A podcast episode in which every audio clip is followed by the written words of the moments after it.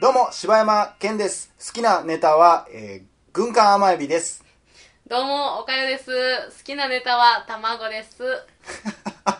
大体だけな時間。なんか、えらい可愛らしいもんが好きなんやね。そうでしょう。なんたって私、魚介類食べれないんでね。ああなるほど。もう、卵、シーチキン、コーン、卵、シーチキン、コーン、卵、シーチキン、コその中でも、軍配を得たのはー卵というン。こと卵ででした。お送りいたしました。はい。さあ、えー、今日も行ってみましょう。はい。おお便りのコーナーこれでありがとうございます。もう曲終わってるかな。いいよし。さあ、えー、今日はいただきました、えー、ドラゴン枕さん。ドラゴン枕さん。ありがとうございます。は前もくれはった人よねそうよ。ねようくれはるよねありがとうございます柴山さん、岡代さん、こんにちは。第52回の感想です。ねえー、52回は、あ、フィギュアスケートの回やね、ああはいはいはい、えーフィギュアスケートがよくわからないという話でしたが、言われると自分もよくわからないなと思いました。特に柴山さんが言っていた楽しい時と悲しい時の区別。僕は曲を作ったり物語を書いたりするので、フィギュアみたいな表現ってかえってわかりにくくなってるやんと思ってしまいます。っていうか、何してることなのねね。すごいね曲作ってはんの曲を作ったり物語を書いたりするんや、えらいあれやねそら「ドラゴン枕」っていう名前になる わそうやな そうやな、うん頭の中ドラゴンやなえー人気の理由を自分なりに考えましたが極端に顔ファンライバルストーリーかっこライバルとの勝った負けた技の難易度成功率演技中すっ転んでも演技に戻る姿などだと思いますと、えー他に体操の内村選手白井選手などもいますが世のおばさまたちはひたむきに頑張ってる姿に心打たれてるのかとだらだらと失礼しましたこれからも楽しみに聞かせていただきますへえやっぱでも岡山も言ってたもんねそういうんが多いんじゃないかうんと、ドラマ性やろなそうなんやな俺でもそれあの回聞いてもらったら分かりますけど、うんそれを言われてしまうと僕すごい悲しくなっちゃうの ねそうなんやっていう、だからもう真剣にその演技のこととか、う、そういうえなんていうのフィギュアスケートの技とかそういうので好きって言ってる人って少ないと思うなんってことはもう俺はもうじゃあもう感動はできへんってなるけどねそのその人を追わんとまあそうやろな周辺のそうそうあのー人間関係とか、うんその人の大会の具合とかまああれでしょライバルとかそんなんでしょ、うん怪我がどうなこうのとかそういうことになってくるんやねやっぱ世界戦やから面白いとかってなってくるんやねスポーツってどうしてもねナチュラルにやっぱ好きかどうかっていうのはねまあそういうのを、えーテーマにしてるのが、はいえー、ちはやふる下の句ですんでぜひ皆さん見てください、ハマってんなあえー次行きたいと思いますはいありがとうございましたどうも枕したさん、えー続きまして冒険の山歩きさんからいただきましたはいはい、えーどうも冒険の山歩きですだけな時間感出してくんね第43回の最後で読んでいただいてびっくりしました、えっとまず訂正です一般人の体をした芸人ではなく一般人の手をした芸人ですそこそこキャリアのあるお笑い芸人が芸人風に演じてるんちゃうのっていうことです早い話がそんだけおもろいいや普通のお笑い芸人では絶対真似できひんぐらいの新鮮な楽しさ満載って言いたかったんですというわけでほぼ毎日ずっと繰り返し聞いてます一人の仕事場なんで思い立ったらいつでも聞けるんですどんなえ職場なのなんなんそれ一人の職場何してはるんやろめっちゃ羨ましく思ってしまう物語を作ったり曲を作ったりいや、ドラゴン枕さん やん。同じ人なんかい。えー最近の感想、えー第41回感謝論や、岡谷さんの、えー、おか、岡代さんとお母さんってほんまややこしいよねカ。タカナで書くとよりお母さん感増すな。岡代さんや、岡代さんのお母さんや妹さんのエピソード、古くはサイレンス通貨の、を語る岡代さんの人柄とか、どんどんマジいい話になってくると一体、このお二人はどこに行っちゃうのか本当に心配です。うるうる感動するいい内容なので、えー、愛鳥版音楽。愛鳥版音楽のように何回も聴き倒してますけど、今の日本日本。いや、わかっとるわ。今の日本ってネットもマスコミもちょっと自分の気に入らんことあったら、とことん叩きたがる包容力ゼロな連中が、えー多すぎて、 えーこのまま二人が一般人の本音で感じる不満、疑問を語り続けると、こいつら腹立つ気に入らんなって思う人が出てくるんちゃうかなって気になってしょうがないです。えー人気もどんどん出て、聴取ランクもアップされておられるようなんで、えー、舵取り役の柴山さんもたくさんの人が聞いてはるからええこと語らなあかんかなとか、変なこと、反社会的なこと、微妙なことは、えー避けとこか、などと余計なこと考えすぎて楽しかったはずのおしゃべりが辛い仕事になっちゃわないように願っています。めっちゃいい人。めっちゃいい人めやん。っちゃええ人やなよう考えてくれて。えーおもろいこと喋らなあかんと悩むお二人を想像してしまうと悲しくなってしまいます。 どうか難しいこと考えんと初心忘れず、肩の力抜いて何でも自由に語り続けてほしい思ってます。えーマンネリしそうになったら妹さんとかゲストの回もあってもいいと思います。気分転換に外で収録してもいいかもしれませんね。もうなんか、一な人んなの一人の仕事場って、この人ほんま女でお母さんなんちゃうかな 嘘やん。包容力が半端やな包よ、この容力人。親やな親目線やな偉い褒めてくれめてちゃめち心ゃ配してくれるってさほん。まにめっちゃ親やん嬉しいね何な、このて人いうかもうめっちゃ愛してくれてるやん、な番組を。あ心配してくれてるあーえー前回の補足ですが、えー電車バスの中ではスマホのマナーだけではなく腹立つことありまくりです神戸の某有名進学校の生徒なんかは朝のバスで自分さえ乗ってしまえば入り口付近にゾンビのように立ちんぼで詰めればまだ乗れるのになんぼ賢いか知らへんけど他人への思いやりを書いてはいかんよと思いますでもバスでいいことも遭遇しますよ以前に財布も定期も仕事場に忘れて乗ってしまい運転手さんに明日乗るバスのに今日の料金も入れますから今日はこのまま乗せてくださいって言ったらそれはいいですけど今日この後大丈夫ですかって返されましたつまりこの後帰宅するのに無一文で大丈夫ですかって気を使ってくれたんですよ感激しました長文書いてしまいましたではきっとまた投稿させてもらいますではではこれめっちゃいい話よねめちゃめちゃいい話やなでもこれこれこの言葉はうん計算で出てこうへん言葉やからねそうやもうパッて出るってことはもう人柄やんねうんそれはいいけど今日大丈夫ですかいやだからこれもそうやけど、う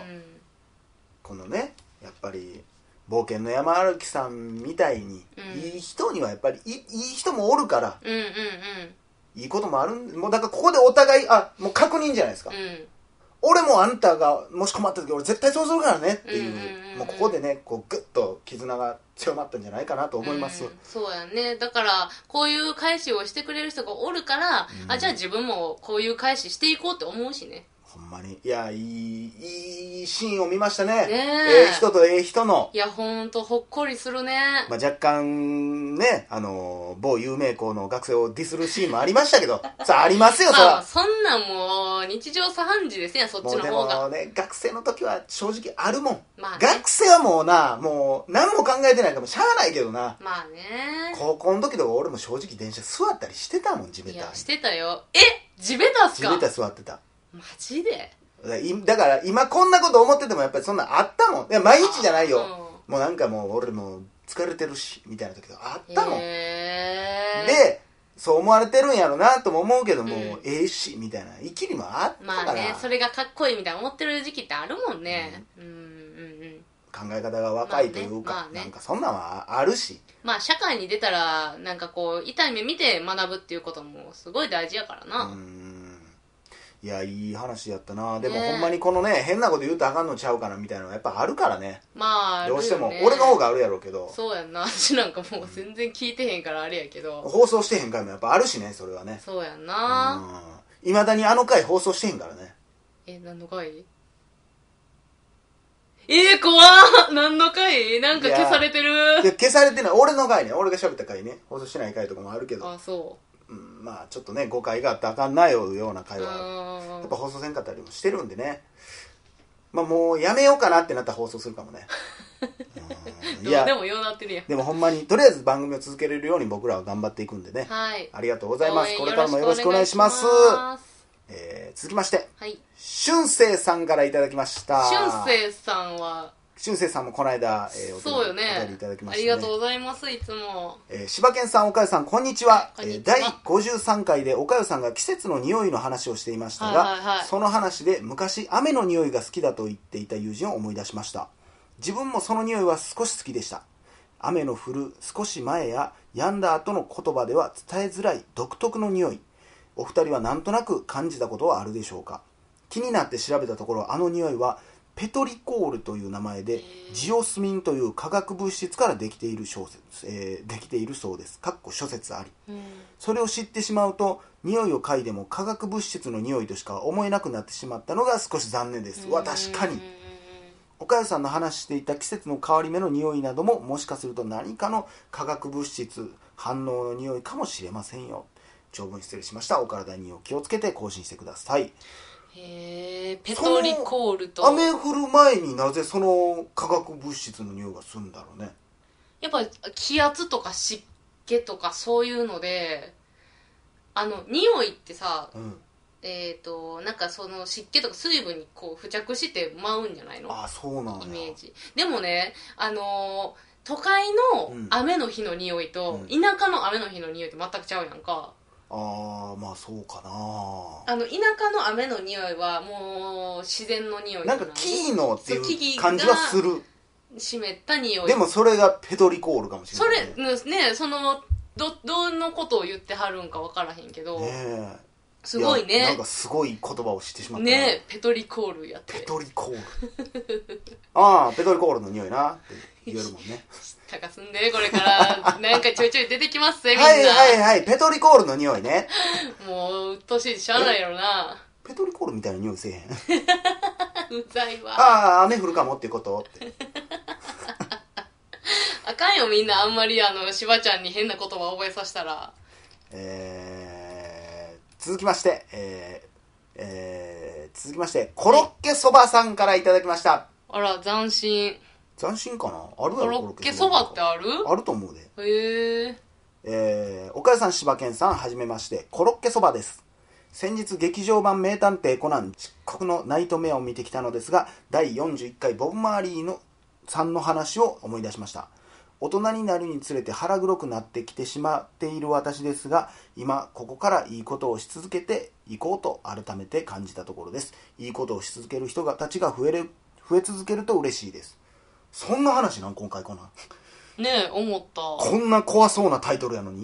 ね、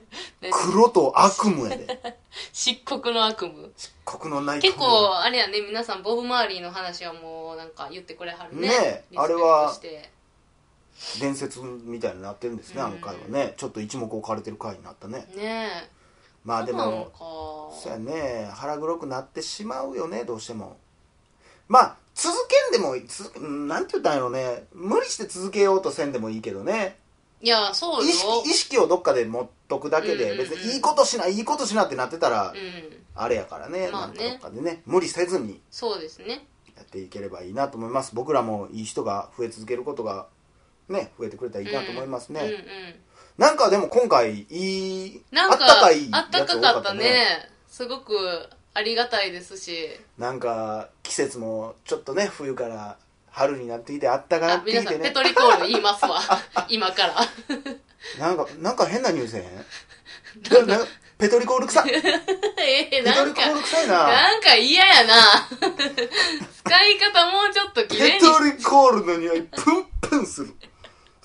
ごめんなさいねほんまやでいやーありがとうございます。えーまたまた、えーうちの番組ではお便り待ってますので、はいえーどしどしご応募ください。えー抽選でね、もしかしたらダゲな時間バッジが当たるかもしれない んでね、あのクソダサい缶バッジクソ大祭缶バッジでもあれ放送ではカットされてるんで、みんな何のことか分からない。そうなんやあれカットされてんねや私のひらめきがダゲな時間バッジ。 えーでは、また次回お会いしましょう。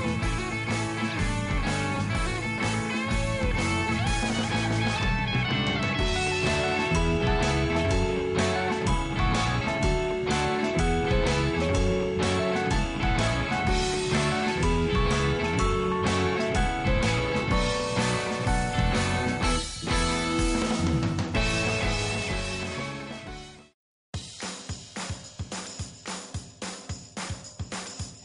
どうも柴山健ですどうも、おかよです。ポッドキャストを最後までお聞きいただきありがとうございました大阪の一般人のポッドキャストでは番組へのご意見ご感想また取り上げてほしいテーマを募集しています応募はメールにて podcast.nk.gmail.com podcast.nk.gmail.com までお送りくださいお待ちしております